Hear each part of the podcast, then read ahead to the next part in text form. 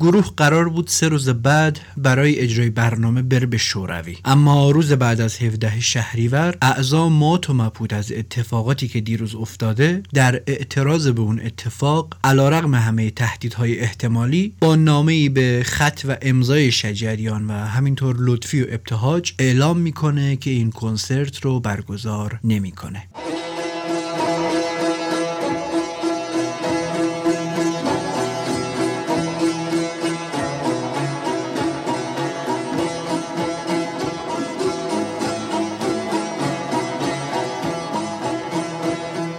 این اپیزود با حمایت دیزا تولید می شود. دیزا وبسایتی است برای فروش پوشیدنی ها. محصولاتی که در دیزا عرضه می شود حاصل هنر طراحانی است که با دقت و حوصله انتخاب شدند دیزا پاسخ مناسبی است برای کسانی که به هنر اهمیت می دهند در جستجوی اصالت هستند و کم و آگاهانه خرید می کنند برای آشنایی بیشتر و خرید از دیزا به وبسایت دیزا نقطه گالری مراجعه کنید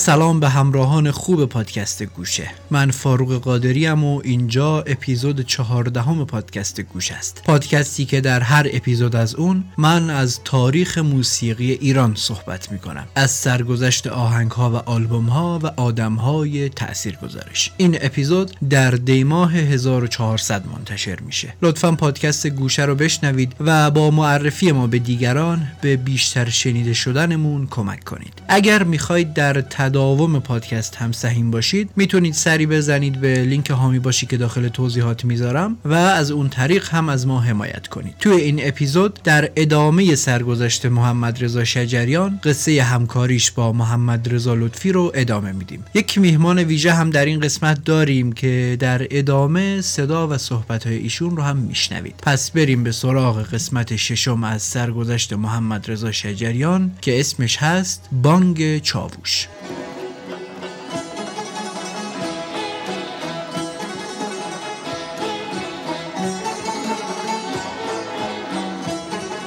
اسپانسر این اپیزود دیجی کندوه یک کارگاه تولید و بسته‌بندی اصل که هدف و دغدغش اینه که اصل طبیعی و مرغوب رو به دست ما برسونه. حتما می‌دونید که بحث تقلب در اصل خیلی داغه و راه تشخیص اصل ارگانیک و طبیعی که تو شکر نریخته باشن کار ما نیست و تو آزمایشگاه باید تشخیص داده بشه. که این همراه شدنی و مقرون به صرفه برای ما نیست. پس باید چیکار کنیم؟ باید از افراد مطمئنی که این کارن خرید کنیم. از جای مثل دیجی کندو که کارشون تضمین شده و با تضمین به شما اصل میفروشن. برای مخاطبین پادکست گوشه هم 20 درصد تخفیف در نظر گرفتن که آدرس پیجشون رو می‌ذارم توی توضیحات پادکست. می‌تونید خودتون برید و اصل طبیعی مورد نیازتون رو تهیه کنید. اسپانسر این اپیزود دیجی کندو.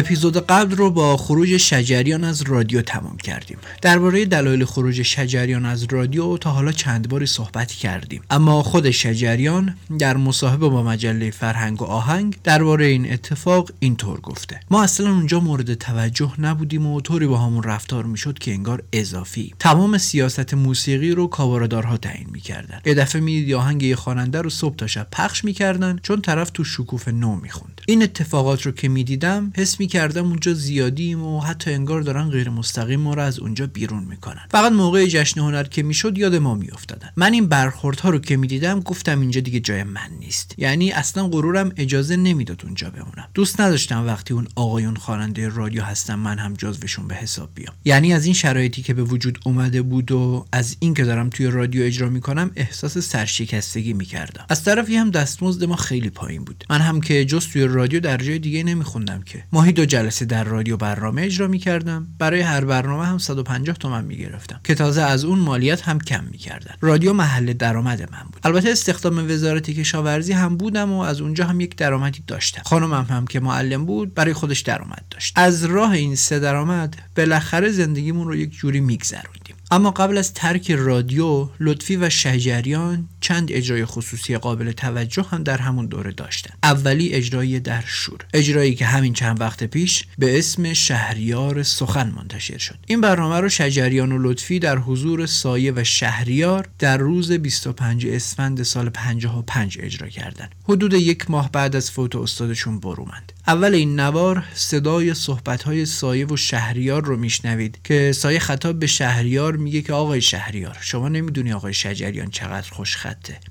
موضوعی که باید در کنار سایر توانایی های پرشمار ایشون در یک اپیزود مجزا دربارش صحبت کنیم. صدای صحبت و بهبه های شهریار رو در داخل اجرا به کرات میشنوید. در همین اجرا میشنوید که شهریار خطاب به شجریان میگه که آقای شجریان شما افشاری هم یاد گرفتی؟ بلدی افشاری هم بخونی؟ سایه میگه که اینو که شهریار پرسید تفلک شجریان سرخ شد و سرش رو انداخت پایین و گفت بله استاد. یا یه جای دیگه شهریار باز رو به شجریان به شوخی میگه اگه صدا داشتم دکان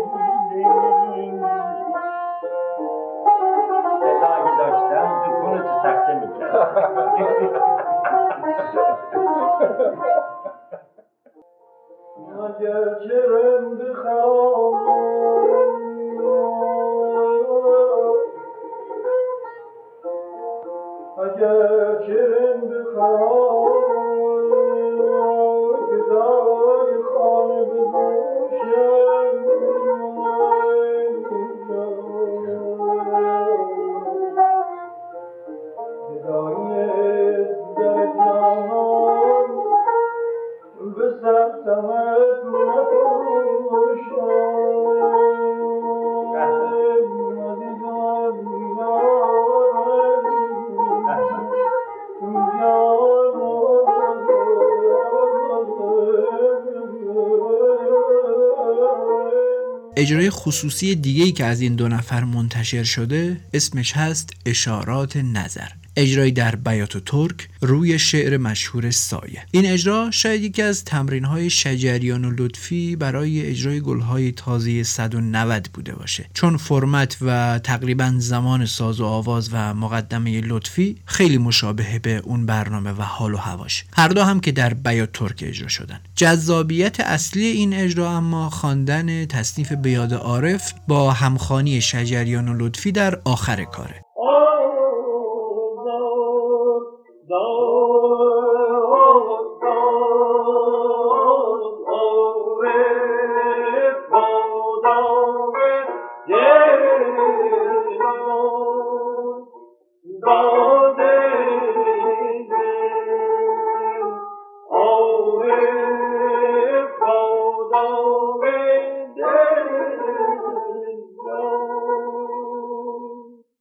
اجرای بعدی که البته خصوصی نیست و در رادیو پخش شده. برنامه در اصفهان که شجریان و لطفی اون رو با همراهی گروه شیدا در برنامه رادیویی دلانگیزان اجرا کردن. برنامه با پیش درآمد اصفهان ساخته مرتضاخان نیداوود شروع میشه و بعد از ساز و آواز شجریان و لطفی در اصفهان با پخش تصنیف قدیمی ای مهمن به پایان می‌رسه. هر سه این اجراها و برنامه ها رو در کانال تلگرام پادکست گوشه قرار میدم. سخن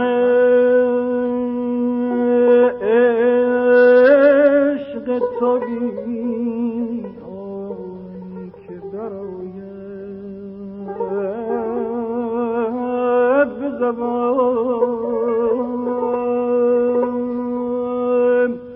از ترک رادیو توسط شجریان ارتباطش با لطفی حفظ میشه و این دو نفر در کنار هم قدم مهم و بزرگ دیگه هم برمیدارن. پس به شیراز میرن و در جشن هنر آخر دیگر دستگاه فراموش شده یعنی نوا رو هم اجرا می‌کنن. پیشتر در اپیزود کنسرت نوا گفتیم که علیزاده همزمان با لطفی و شجریان و به تأثیر پذیری از اونها میاد و برنامه در نوا تدارک می‌بینه و برای آوازش به شجریان پیشنهاد میده. اما شجریان چون قبلش به لطفی قول داده بود و نمی‌خواست با اجرا با گروه علیزاده که متعلق به مرکز حفظ و اشاعه بود به مدیریت اونجا امتیازی بده پیشنهاد علیزاده رو رد می‌کنه. کنسرت نوای شجریان و لطفی عملا می‌دونی بود برای عرض اندام و قدرت نمایی این دو نفر. توی کنسرت راست پنجگاه چون قبلا اون دستگاه رو نخونده بودن خیلی دست به اصاب محدود عمل می‌کردن اما توی اجرای نوا اومده بودن تا بهترین نسخه خودشون را ارائه کنن شجریان 37 ساله و لطفی 31 ساله بیشتر از هر وقت دیگه به قله پختگی نزدیک شده بودند. در بیشتر زمان اجرای نوای جشن هنر 56 هم این لطفی و شجریان بودند که وسط گوت زورآزمایی می‌کردند. زورآزمایی و کلنجاری که در کار این دو نفر همیشگی بود و حاصلش می‌شد ثبت این برنامه های قدرتمند. اما این بار زمانش خیلی مفصل تر و طولانی تر از همیشه بود. ساز و آوازی که اردشیر کامکار از اون به یک کلاس درس یاد می‌کنه. شجریان در مصاحبه ای میگه که شاهکار آواز من همون شب حافظیه بود که با یک تحریر از عراق برگشتم به حسینی. اجرایی که قرار نبود شجریان در اونجا عراق بخونه. اما خودش تعریف می‌کنه که قبل کنسرت اتفاقاتی پیش اومده بود و من رو عصبانی کرده بود. اون لحظه قرار بود بعد از نهفت فرود بیام و باید این کار رو با گرفتن پرده حسینی که خیلی نزدیک به نهفته انجام می‌دادم. اما عصبی که بودم بی اختیار عراق رو به جای حسینی گرفتم. لطفی یک دفعه متوجه اشتباه من شد و جا خورد. از نگاهش فهمیدم که به جای حسینی عراق رو گرفتم. بدون معطلی همون ثانیه های اولی که داشتم عراق میخوندم فکر کردم که چطور می‌تونم خودم رو دوباره به حسینی برگردونم. شاید در عرض یک صدم ثانیه به فکرم رسید که با ادامه تحریر و فرود به رهاب و کشوندن رهاب به شور می‌تونم با پرده شور به حسینی برگردم. اینجا نقطه اوج آواز من بود.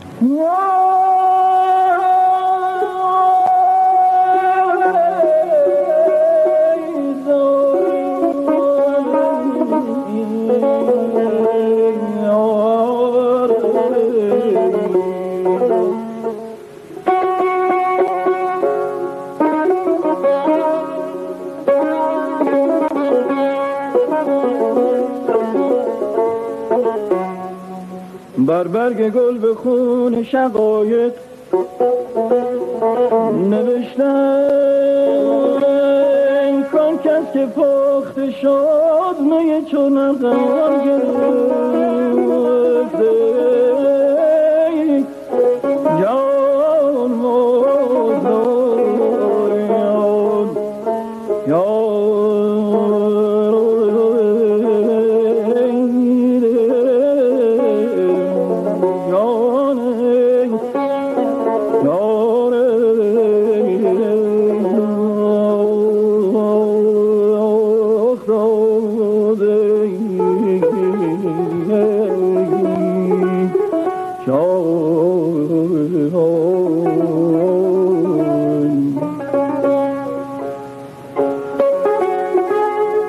اما اینجا بریم و گوش بدیم به صحبت‌های آقای امیر پویان بیگلر نوازنده توانای تار و از شاگردان نزدیک استاد لطفی در رابطه با ساز و آوازهای شجریان و لطفی. من توضیحی باید بدم در رابطه با بخش ساز و آواز. در واقع ما در موسیقی موسیقی دستگاهی از قدیم تا به امروز آن چیزی رو نوازنده ها اجرا می‌کردن که در واقع خواننده ها میخوندن. در حقیقت ما چیزی به نام موسیقی سازی هیچ موقع در تاریخمون می‌تونم بگم یا نداشتیم یا خیلی کمرنگ بوده. یعنی در واقع موسیقی سازی ما عمدتا بدنه خیلی قوی نداره و این سابقه خیلی زیادی هم نداره. به همین دلیل و این صرفا مربوط به موسیقی ایران نیست. یعنی در واقع شما به طور کلی در بلوک شرق بلخص در خاورمیانه مثلا در ترکیه یا در کشورهای عربی یا در, در هندوستان و در و همچنین در ایران. عمدتا موسیقی موسیقی مدال خیلی بدنی آوازی قوی داره. یعنی شاید بتونم بگم که موسیقی مدال رو آواز است که هدایت می‌کنه. به طوری که در دوره قاجار نوازنده ها آن چیزی رو اجرا می‌کردن که خواننده ها میخوندن. در واقع یک تفاوت مکتبی وجود داره و این تفاوت مکتب این هست که در واقع ما می‌بینیم که در دوره قاجار خواننده هایی که وجود داشتن مثل مثلا سید احمد خان که مثلا با تاری میرزا حسین یا درویش خان موسیقی اجرا می‌کردن اینها عمدتا متریالی که در آواز استفاده می‌کنن همون متریالی است که نوازنده می‌زنه. حالا ما امروز یکی از این ردیف ها رو در دست داریم به نام ردیف میرزا عبدالله یا مثلا همینطور مثلا ردیف میرزا حسین اینا وقتی این ردیف ها رو وقتی ما مینوازیم ببینیم که اینا دقیقا شباهت مستقیمی با با اجرای خوانندگان آن روزگار داره در حقیقت این این مکتب خوانندگی در طول زمان تقریبا می‌تونم بگم که از بین رفته در ایران. یعنی ما چیزی که از اون مکتب امروز مکتب خوانندگی دوره قاجار تقریبا وجود نداره و مکتبی که در واقع امروز در آواز استفاده میشه مکتب در واقع اصفهان هست که فراگیر شده در موسیقی دستگاهی. ولی ما در واقع موسیقی رو با مکتب دوره قاجار یاد می‌گیریم. یعنی با ردیفی که در حقیقت از بزرگان موسیقی در دوره قاجار به ما به ارث رسیده. یعنی یا ردیف مثلا میرزا حسین گلی یا ردیف میرزا عبدالله. این تفاوت مکتب ها باعث شده که خوانندگان و نوازندگان امروز وقتی می‌خوان با هم دیگه اجرای سازآوازی داشته باشن این متریال ها با همدیگه سنخیتی ندارن. یعنی آنچه که ما در ردیف میرزا عبدالله می‌زنیم با آنچه که امروز در ردیف های رایج وجود داره تفاوت خیلی فاحشی دارن. چه در زمان بندی چه در نوع تحریرها چه در نوع ها چه در نوع خانش شعر اینها با هم تفاوت های خیلی خیلی زیادی دارن. اما این یعنی, یعنی شما وقتی نگاه می‌کنید ببینید که با این شیوه ای که در حقیقت با, با این ردیفی که ما از میرزا عبدالله و میرزا حسین گلی و کلا خانواده فرهانی به ارث بردیم با این مکتب خوانندگی اصولا جور نیست. در نتیجه باید از شیوه های استفاده کرد ما مانند مثلا شیوه تارنوازی اشخاصی که در اصفهان بودن مثل مثلا استاد حسن کسایی یا استاد جلیل شهناز و امثال هم. این شیوه ها اصولا با نگاه خوانندگی دوره در واقع مکتب اصفهان سازگاری بیشتری دارن. به همین دلیل ساز, ساز آواز استادان شجریان و لطفی خب استاد شجریان از مکتب اصفهان می اومد در واقع شیوه خوانندگی رو از استاد برومن در, مکتب اصفهان دنبال می‌کردن. و آقای لطفی شیوه نوازندگی رو از ردیف میرزا عبدالله می‌گرفتن. دانش بالای استاد لطفی در شناخت شیوه ها و مکاتب آوازی این امکان رو به ایشون می‌داد که در واقع از بخش های از اون ردیف میرزاها بتونن استفاده بکنن در واقع ردیف خانوادی فرانه بتونن استفاده بکنن. این رو با بیان ردیف آوازی مکتب اصفهان بتونن درامیخته بکنن. تا از این بتوانن یک چیزی درست بکنن که با آواز استاد شجریان همخانی و سنخیت خوبی داشته باشه. به همین دلیل شاید, شاید بتونم بگم یکی از رموز موفقیت در واقع این, دو استاد در فن ساز آواز. شاید این بخش باشه که نوازنده به خوبی از مکاتب آوازی شناخت کافی دارن. یعنی مثلا آقای لطفی من خودم که خاطرم هست ایشون به خوبی تمامی مکاتب آواز رو تحلیل می‌کردن میشناختن و مینواختن و همینطور مترادف اون مکاتب رو در ساز می‌تونستن اجرا بکنن. خب این در واقع مزیتی است که شاید بتونم بگم هر نوازنده و خواننده خیلی کم پیش میاد که دو تا نوازنده و خواننده اینقدر با شناخت کافی بتوانند در کنار هم دیگه باشن حسنت اتفاق ملاحت جهان گرفت.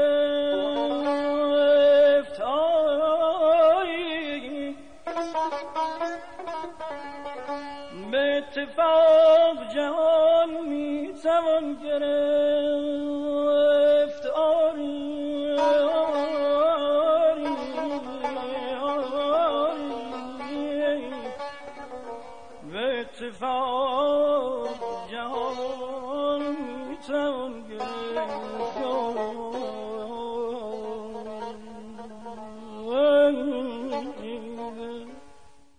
آثاری که از این دوستادی موسیقی در برنامه گلچین هفته پخش شده بود معروفترین این آثار اجرای راست پنجگاه و نوایی بود که در جشن هنر شیراز در حافظیه اجرا شده بود. که این دو اجرا رو می‌توان جزو تأثیر گذارترین اجراهای این دو استاد در اون زمان ازشون نام برد. زیرا این دو اثر با وجود اینکه جزو آثار موسیقی کلاسیک ایران به شمار می‌رفتن در اون زمان های خلاقانی بسیاری درشون یافت می‌شد. به گمان من این دو اثر رو می‌توان هسته اولیه همکاری های این دو استاد موسیقی دانست. از این جهت که برای مثال در اجرای راز پنجگاه که خب به حال ساز و آواز خیلی مفصلی داره و در این حال که به حال ردیف موسیقی مبنا و اساس اجرای این مجموعه هست. عناصر خلاقانی بسیاری با خودش به همراه داره و به شکلی که این سازآواز با وجود مدت طولانی که در واقع در اجراش وجود داره شما می‌بینید که شنونده رو نه تنها خسته نمی‌کنه بلکه با بلکه با تنوعی که بین رد و بدل کردن این موسیقی بین نوازنده و خواننده در واقع وجود داره شنونده رو تا لحظه آخر میخکوب سر جاش نگه میداره که اونم در واقع علمان های فنی درش وجود داره که کاملا قابل بررسی است و میشه راجبش به تفصیل صحبت کرد. و همینطور اگه بخوام اضافه بکنم در واقع در بعد از راست, راست پنجگاه شروع کننده در واقع آغازگر فعالیت این دو استاد در هیته ساز و آوازه. به شکلی که بعدها مثلا ما کنسرت های دیگری که از این دو استاد بزرگ میشنویم مانند مثلا کنسرت ها در سال 59 اگه اشتباه نکنم و بعدها مثلا آثاری مثل چشم اینوش و امثال هم اینا در واقع بیسشون همونجا شکل گرفته. این یعنی بیس این آثار همگی در راست پنجگاه در واقع هسته اصلیشون اونجا در واقع نطفه بندی میشه و از همونجا شروع میشه. و همینطور اجرای نوای حافظی هم همینطور. یعنی اجرای, اجرای دستگاه نوا در جشن هنر شیراز هم به همین شکل. اونجا هم در واقع تمامی اون ویژگی هایی که چه در کار گروه نوازی در واقع گروه شیدا اونجا اجرا می‌کنن از استفاده از ساز دف گرفته تا صدادهی خاص گروه شیدا و همینطور همکاری این دو استاد در هیته بازم ساز و آواز در اون برنامه. اونم میشه در واقع به نوعی آغازگر فعالیت آغازگر در واقع فعالیت های آتی این دو استاد دانست. به شکلی که تمامی آثار چاوش که بعدها اجرا شد رو ما می‌تونیم در واقع در همون هیته بهش نگاه بکنیم در واقع یک نگاهی است که می‌توان گفت از همون کنسرت نوا شروع میشه. به طور کلی اگر بخوایم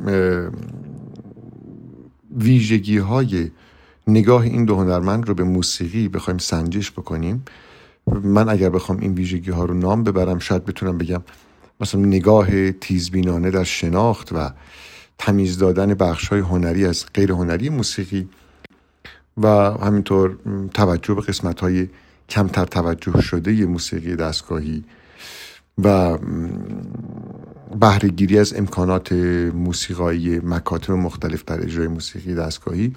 اگه بخوام مثال بزنم مثلا در این ساز هایی که در این مجموعه ها در واقع اجرا شده می‌تونم بگم که مثلا شما وقتی تار آقای لطفی رو گوش می‌کنید مثلا از درویش خان تا وزیری و از حتی نوازندگان روز اون موقع مثل استاد جلال شهناز و مثلا استاد فرنگ شریف رو می‌تونید در سازیشون بشنوید. و اینن همین ویژگی در آواز استاد شجریان هم بسیار خودنمایی می‌کنه. یعنی شما در آواز ایشون از تاهرزاده تا قمر و بنان رو به راحتی می‌تونید پیدا بکنید و در آوازشون هویدا است. افشای راز خلوتیان خواست کرد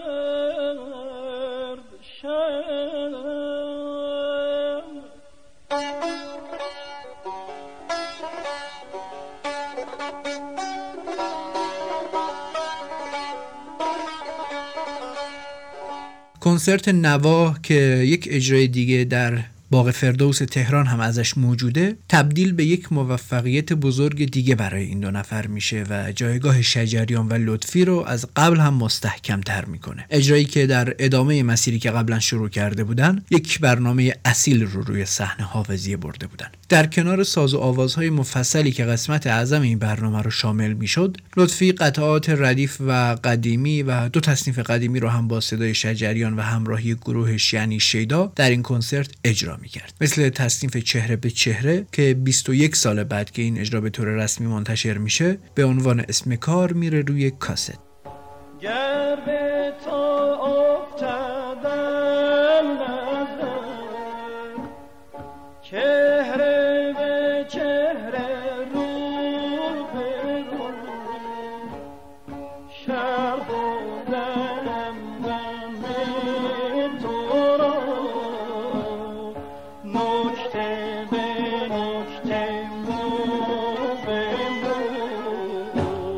سال 56 لطفی و شجریان پنج سال بود که همدیگر رو میشناختن و حدود سه سال هم بود که فعالیت هاشون افتاده بود روی دور. با کنسرت نوای جشن هنر که مثل اجرای قبلیشون به طور اختصاصی در رادیو هم پخش می‌شد این دو نفر هنوز در اول راه رسیده بودن به اوج و جایگاه خاصی برای خودشون در موسیقی ایرانی دست و پا کرده بودن. اما این تازه اول کار بود. بعد از جشن هنر 56 و خروج شجریان از رادیو لطفی یک طرحی ارائه میده که در نتیجه اون به یاد عارف منتشر میشه. و بعدتر هم کانون چاووش به وجود میاد. محمد رضا لطفی توی سری برنامه های تاریخ موسیقی ایران در رادیو فرهنگ از این میگه که تفکرات خاصی که اون زمان خودش و هم قطارانش داشتن و همچنین شرایط اجتماعی و حکومتی خاص اون دوره اون رو سوق میده به سمت یک طرح پیشرو اما دشوار. لطفی بر اساس این طرح اینطور در نظر داشته تا یک حرکتی راه بندازه که هنرمندا مستقل بشن که دیگه از لحاظ مالی محتاج رادیو یا هر ارگان دیگه ای نباشن که دیگه به قول خودش با پرداخت حق الزحمه ای به هنرمند و کارش توهین نکنن. اون دوره خیلی رایج بود که موزیسین ها علاوه بر کار هنری و فعالیت در رادیو در یک اداره دولتی هم استخدام بودن. نه موزیسین های معمولی و درجه چندم بلکه موزیسین های بزرگ و اساتیدی مثل عبادی و شهناز و شهیدی و باقی. محمد رضا لطفی میگه که به دلیل تفکرات اجتماعی خاصی که داشتیم و اشعار خاصی که در ساخته هامون استفاده می‌کردیم من مدام این نگرانی رو داشتم که رادیو به دلیل این تفکرات عذرمون رو بخواد. پس به فکر ایجاد یک حرکت مستقل افتادم. اون زمان کمپانی های تکثیر و نشر کاست هم تازه پا گرفته بودن و تولیدات موسیقی ایرانی هم داشت در این قالب به فروش های خوبی می‌رسید. مثل کار حسین علیزاده در نوا که پریسا آوازش رو خونده بود. پس یک طرحی ارائه میده و با کمپانی جهان موزیک برای تولید و نشر شش نوار با صدای شجریان به توافق می‌رسه. قراردادی که طبق اون قرار بود برای هر نوار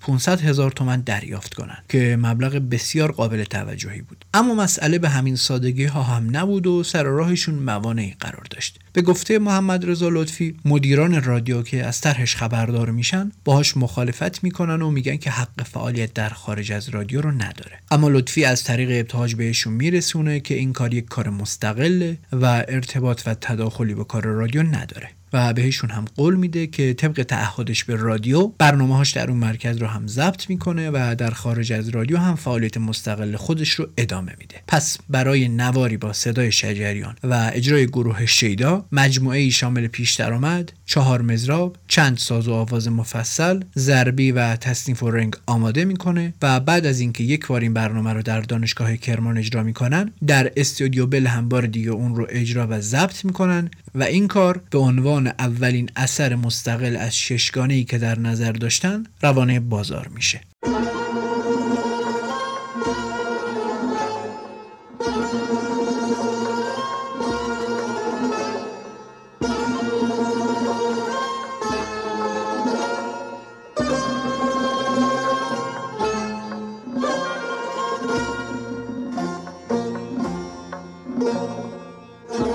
این نوار هم طبق معمول عادت برنامه های مشترک شجریان و لطفی از لحاظ فرم و ساختمان اجرای برنامه و هم توالی قطعات یک اجرای منطبق بر موسیقی کلاسیک ایرانیه که البته کردیت اصلی رو باید به آهنگساز و سرپرست گروه داد. بعد از پیش درآمد نسبتا مفصل بیا ترک طبق عادت معهود برنامه های این دو نفر لطفی وارد میشه و چند دقیقه با تارش درآمد می‌کنه. بعد از ساز لطفی این بار نوبت پشنگ کامکاره که بیاد و اون چهار مزراب ترابنگیز رو در بیا ترک اجرا کنه. بعد از مقدمه مفصل و قابل توجه گروه و نوازندگان شجریان با صدایی که دیگه داره کاملا پخته میشه و سالهاست که هم نشین و همراه لطفی و گروهشه وارد میشه و شعر سایه رو با سنتور پشنگ کامکار اجرا می‌کنه. بعد از یکی دو بیت جواب و آواز پشنگ به شجریان لطفی وارد میشه و ادامه جواب آوازها رو تحویل می‌گیره و ساز و آواز به شدت زیبا و نرمی رو همراه با آواز شجریان برای ما به ارمغان میارن.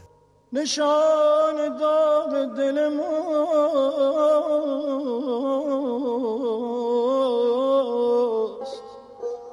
لاله که شکفت به سوگواری زلف تو این بنفش دمید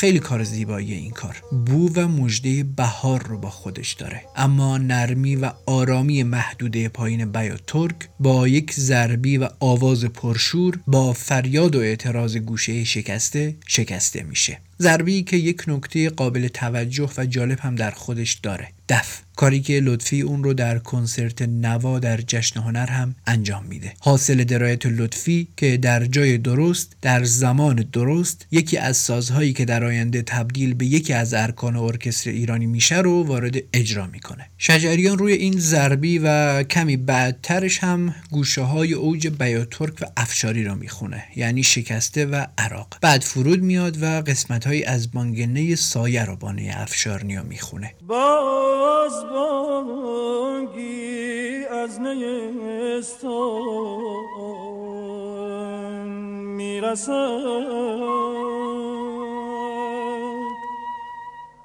غم بداد غم پرستان می‌رسد. و اما آخر برنامه و به یاد عارف تصنیفی از ساخته های لطفی که این بار با ارکستر ایرانی اجرا می شد که یک point اضافه هم بر اجرای رادیو داشت اون هم همخوانی اعضا با تصنیف بود که قبلتر هم شنیدیم که شجریان و لطفی در اون اجرای خصوصی این کار رو با هم می خوندن.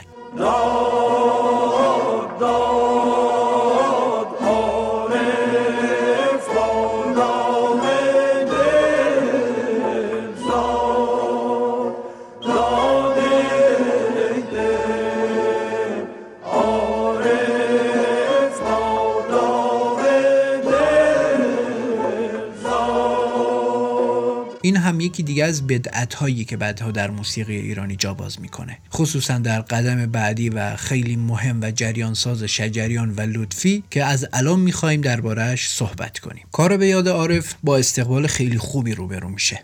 این کارها شهرت و محبوبیت این دو نفر رو میرسونه به سقفی که حتی خودشون هم شاید تصورش رو نمی‌کردن. اما این تازه اول کار بود. هنوز اتفاقاتی در پیش بود که اونها رو از این هم محبوبتر و مشهورتر می‌کرد و البته تأثیر گذارتر سال انقلاب. سالی که دهه پر التهاب پنجاه به یک باره منفجر میشه. سالی که جامعه و مملکت به طور کل تغییر می‌کنه و موج عظیمی که راه میافته خیلی چیزها رو با خودش تغییر میده. از جمله موسیقی رو. تا حالا درباره خروج شجریان از رادیو حرف زدیم. اما به طور دقیق مشخص نیست که این رفتن همراه بوده با استعفای کتبی و رسمی یا اینطور بوده که شجریان صرفا دیگه در رادیو آواز نمیخونده. چون محمد رضا لطفی در همون برنامه های رادیویش در رادیو فرهنگ به این نکته اشاره می‌کنه که شجریان با اینکه دیگه در رادیو نمی‌خوند اما هنوز کلاس های تدریسش رو در اون سازمان داشت. پس این نکته کمی مبهمه. سوای این ماجرا ماجرای 18 شهریور یعنی روز بعد از 17 شهریور و نامه مشهور به استعفای دست جمعی از رادیو هم یک سری نکات مبهم داره که کمی جلوتر دربارش صحبت می‌کنیم.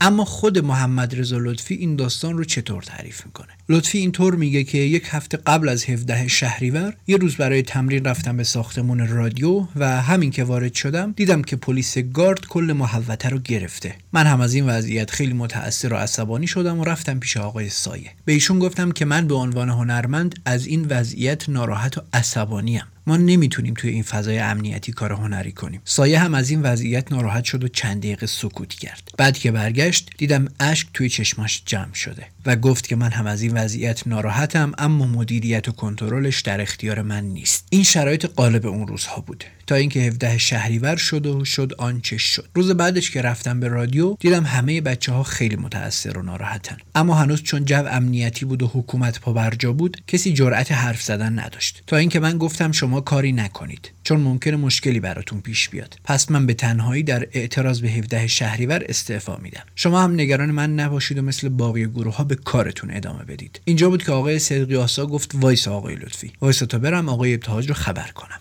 من مخالفت کردم. اما آقای صدقی آسا که روشندل هم بود انسان باهوش و فرزانه ای بود و به حرف من گوش نداد و رفت آقای سایه رو خبردار کرد. سایه هم که اومد گفت نه. کسی نباید به صورت شخصی استعفا بده چون ممکنه ساواک مشکلاتی براتون پیش بیاره. چند روز دیگه هم کنسرت شوروی رو داریم و نمی‌خوام قبل از اون هم مشکلی برای کسی پیش بیاد. برای اینکه زهر کارو بگیریم همه با هم استعفا میدیم. منم موافقت کردم. پس قرار شد که اون شب سایه و شجریان برم پیش یکی از دوستان مشترکشون و متن استعفانامه رو تنظیم کنن. وقتی متن نامه رو می نوشتن من حضور نداشتم. اما فردای اون روز نامه ای که به خط شجریان نوشته شده بود رو خوندم و امضاش کردم. خود شجریان و سایه هم پاش رو امضا کردن و سایه یه نامه روش نوشت و اون رو فرستادیم برای آقای قطبی. همچین نامه ای برای رادیو تلویزیون خیلی سخت بود چون اولین بار بود که یه گروهی از رادیو تلویزیون به نفع مردم مواضع سیاسیش رو اعلام می‌کرد. علاوه بر این کنسرتی که قرار بود در شوروی برگزار کنیم به دلیل شرایط سیاسی حاکم بر اون کشور که توسط حزب کمونیست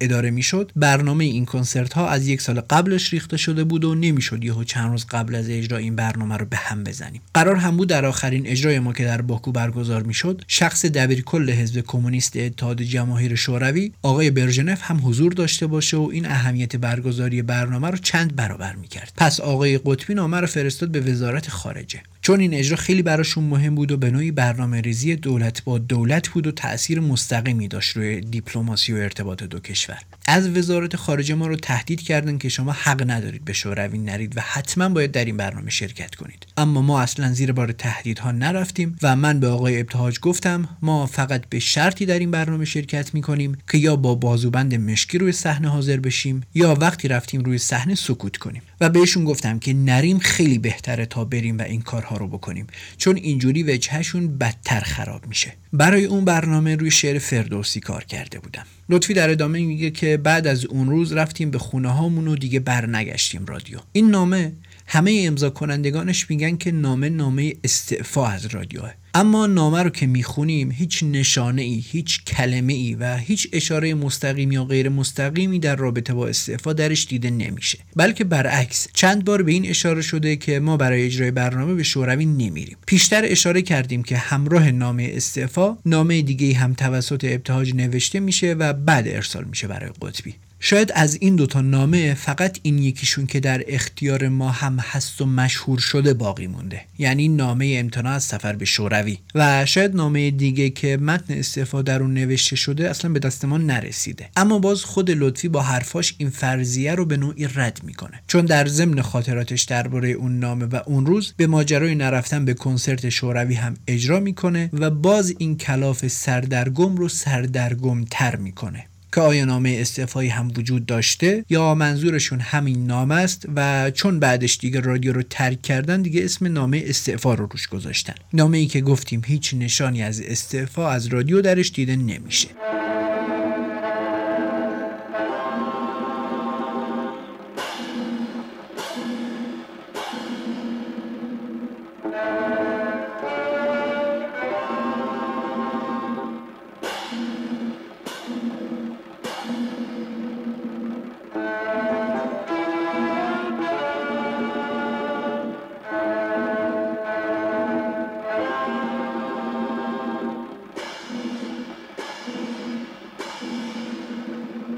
اما شجریان درباره این ماجرا چی گفته؟ محمد رضا شجریان در مصاحبه با بهرنگ تونکابانی درباره این جریان اینطور گفته. ما بیستم شهریور در مسکو کنسرت داشتیم و گروه شیدا همراه با آقای لطفی به وسیله آقای ابتهاج برای این کنسرت دعوت شده بود. گروه هم تمرین کرده بود و آماده بود. شب روز 17 هم فهمیدیم که چه اتفاقی افتاده. روز بعدش هم تمرین داشتیم و 19 هم, هم قرار بود که بریم به مسکو. اتفاقات اون روز هممون رو مات و مبهوت و ناراحت کرده بود. لطفی هم خیلی ناراحت و عصبی بود. همه مونده بودیم که چی کار باید بکنیم. به این فکر کردیم که نمی‌تونیم با این شرایط بریم و کنسرت بدیم. خلاصه اینکه سه چهار تایی تصمیم گرفتیم اصلا نریم. بعد هم به آقای ابتهاج گفتیم برنامه رو کنسل کنه. یه هفته یا ده روز بعد از اون بود که ساواک من رو احضار کرد و رفتم صحبت کردیم. یه آقای معدم و متینی اومد و خیلی هم محترمانه با من حرف زد. البته حرفاش رو از یه جای دیگه یعنی بی ربط شروع کرد. بعد پرسید شما چرا برای کنسرت نرفتید؟ من هم گفتم ما هنرمندیم و جزو همین مردمه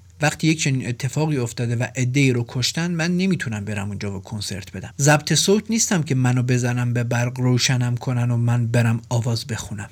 من آدمی زادم و باید حس داشته باشم تا برم اونجا بخونم. پرسید که چه کسانی این تصمیم رو گرفتن. من هم گفتم این تصمیم رو همه گرفتیم. به این نتیجه رسیدیم که با این شرایطی که پیش اومده نمی‌تونیم بریم و کنسرت اجرا کنیم. اینجا مصاحبه گر می‌پرسه این تصمیم رو با اعضای گروه شیدا گرفتید؟ شجریان هم در پاسخ میگه که قرار بود با گروه شیدا بریم. اما تصمیم رو من آقای لطفی و آقای ابتهاج سه نفری گرفتیم که به مسکو نریم. به طبق گفته های محمد رضا لطفی، محمد رضا شجریان، حسین علیزاده و باقی اعضای گروه های عارف و شیدا اونها دیگه به رادیو نمیرن و تصمیم می‌گیرن فکری که برای تأسیس یک مرکز مستقل داشتن رو عملی کنن. پس در زیرزمین باریک و طویل خونه لطفی در امیرآباد کانون چاووش فعالیت مخفی و غیر رسمی خودش رو شروع می‌کنه.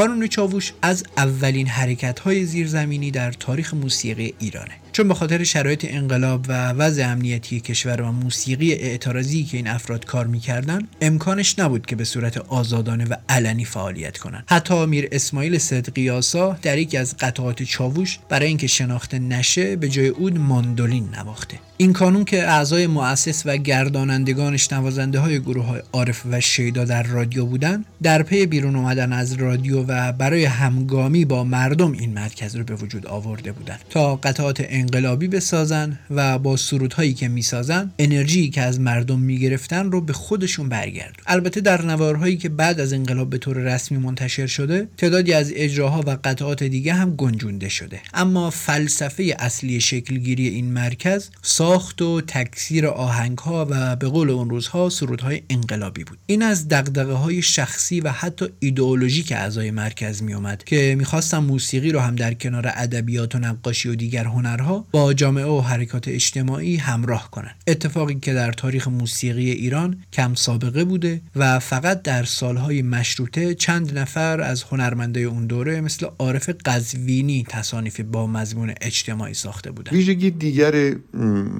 این دو استاد که هر دو در واقع من, من فکر می‌کنم بقیده من به این ویژگی خیلی اهمیت می‌دادن. این نگاه اجتماعی است که در حقیقت به موسیقی می داشتن که در اون زمان تقریبا از بعد از عارف قزوینی، نیداوود و امیر جاهد و ملک و شعرهای بهار دیگه حضور پررنگی در تولیدات موسیقی آن روزگار نداشت.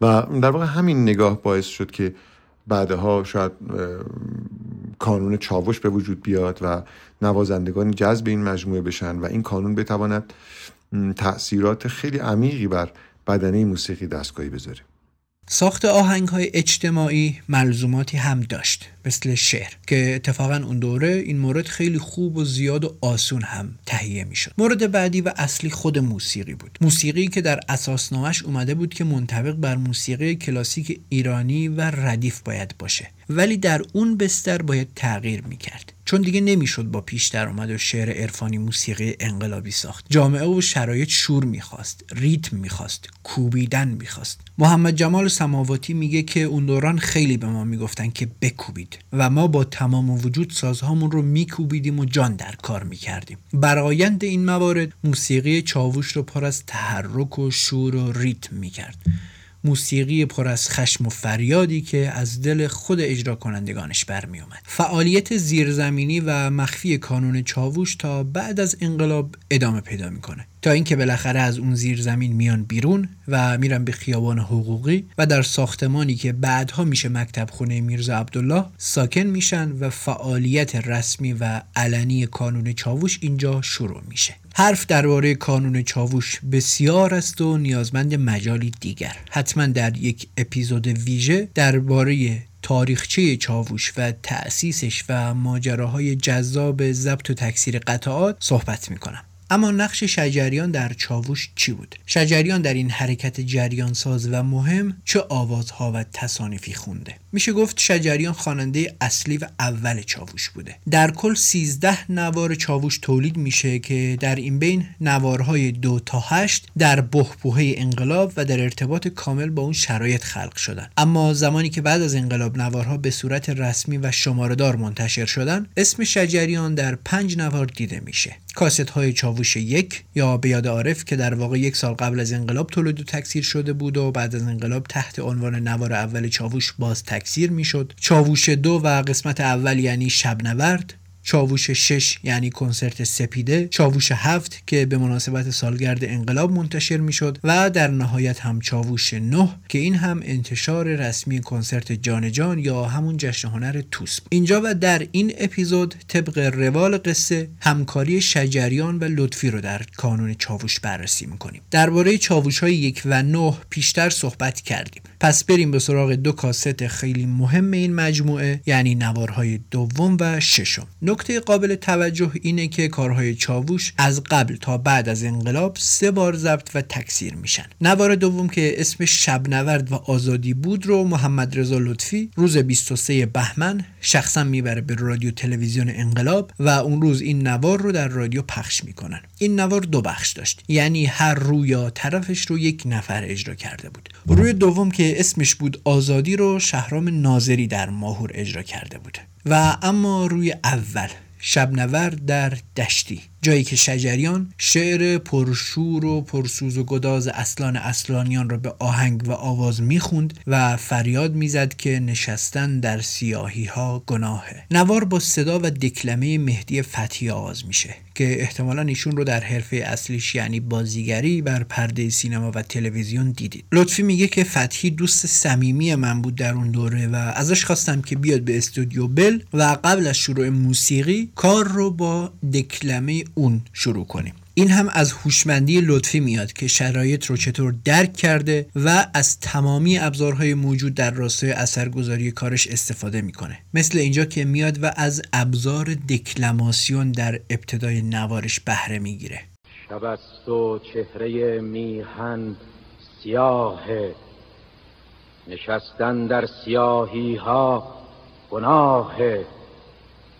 تفنگم را بده تا ره به جویم که هر که عاشقه پایش به راهه دکلمه فتحی به شدت تأثیر گذاره صداش، لحنش و شیوه ادای کلماتش. انگار داره شعر و کلمات رو مثل یک صحنه تئاتر بازی می‌کنه. به دکلمش دقت کنید. صدا و اجراش حالت داره. حس داره. رنگ و بو و زنگ داره. متناسب با کلماتی که می‌خونه گاهی صداش غم داره گاهی انذار و هشدار داده و گاهی هم خشم و فریاد و گاهی اشک. بعد از دکلمه فتحی گروه و شجریان وارد میشن. با تصنیفی به شدت پرتحرک و زنده. چهره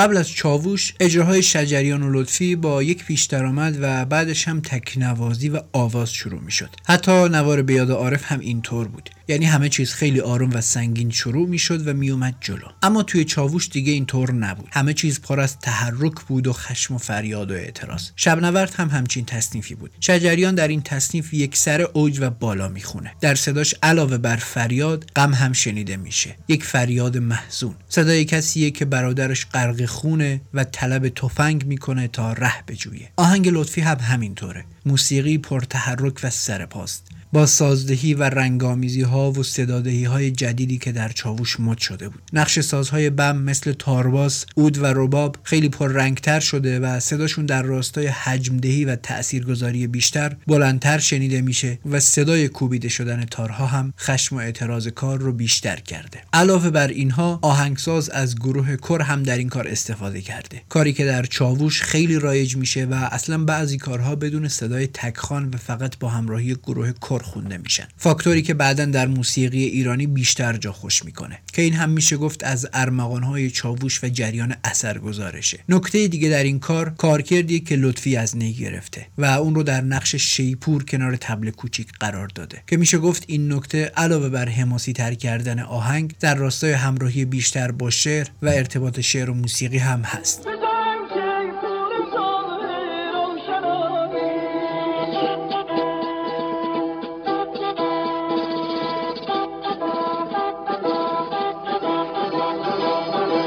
قبل از ورود آواز شجریان محمد رضا لطفی به عادت معهود خودش اول یک تکنوازی جوندار اجرا می‌کنه و بعد شجریان بعد از فضاسازی مفصل لطفی وارد میشه.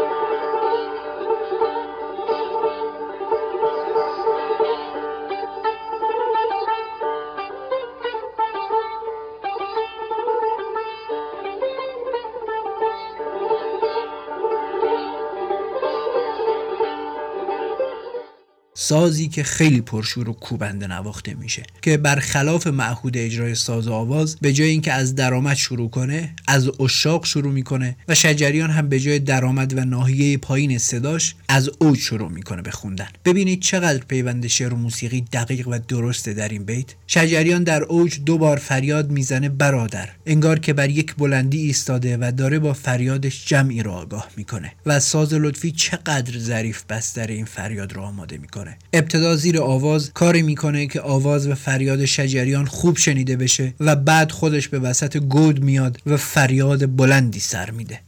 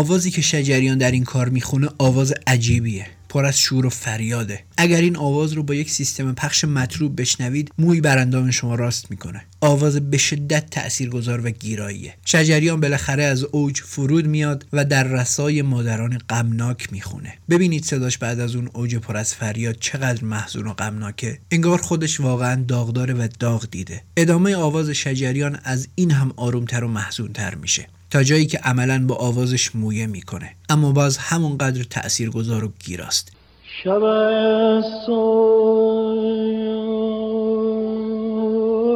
شب است این شب است مادران شهر غمناک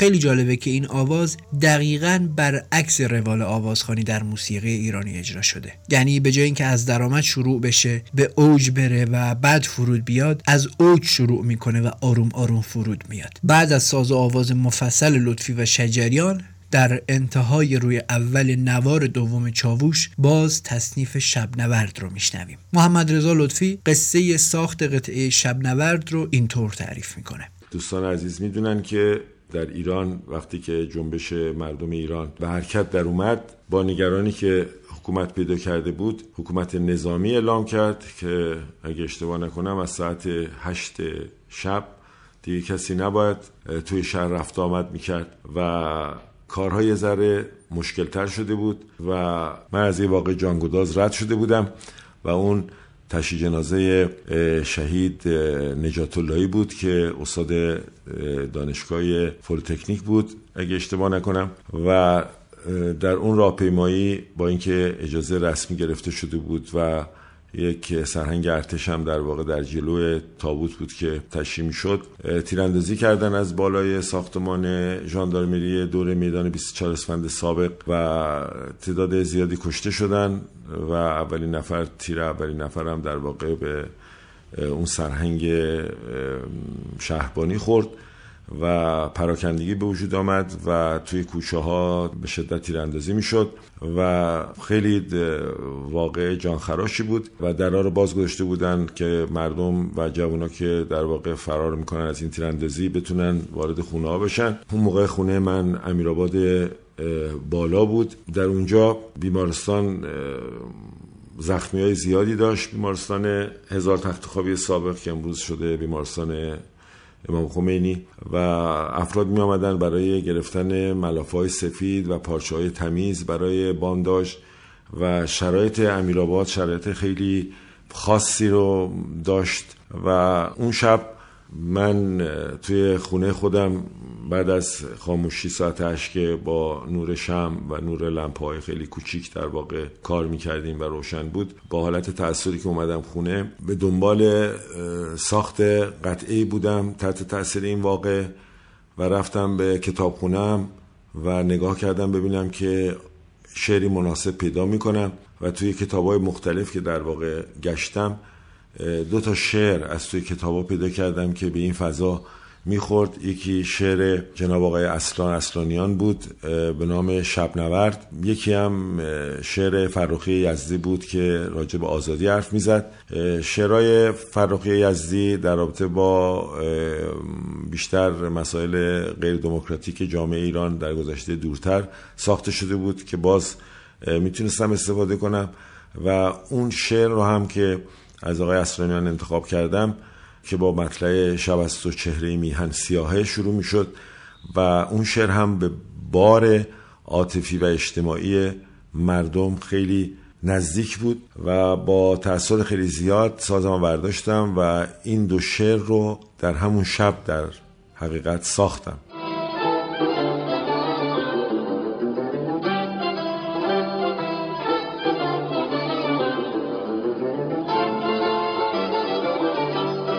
این هم از قسمت دوم همکاری شجریان و لطفی. قسمت سوم این همکاری پربار و ادامه کارشون در چاووش پرماجرای شش و همینطور ماجراهای اختلافات و جدایی و البته بازگشت دوباره این دو نفر رو هفته بعد می‌تونید از پادکست گوشه بشنوید. ممنونم که این اپیزود رو شنیدید. لطفا ما رو به دوستانتون و علاقمندان به موسیقی ایرانی هم معرفی کنید و اگر می‌خواهید به رشد و تداوم پادکست هم کمک کنید حتما سری بزنید به حامی باش ما و با حمایت های مالیتون از پادکست گوشه حمایت کنید. خیلی هم ممنونیم بابت حمایت های همیشگیتون. از اسپانسرهای این اپیزود دیزا و دیجی کندو هم ممنونیم که در این اپیزود کنار ما بودن. من فاروق قادری با شما بودم با اپیزود چهاردهم پادکست گوشه. این اپیزود در دیماه 1400 منتشر میشه.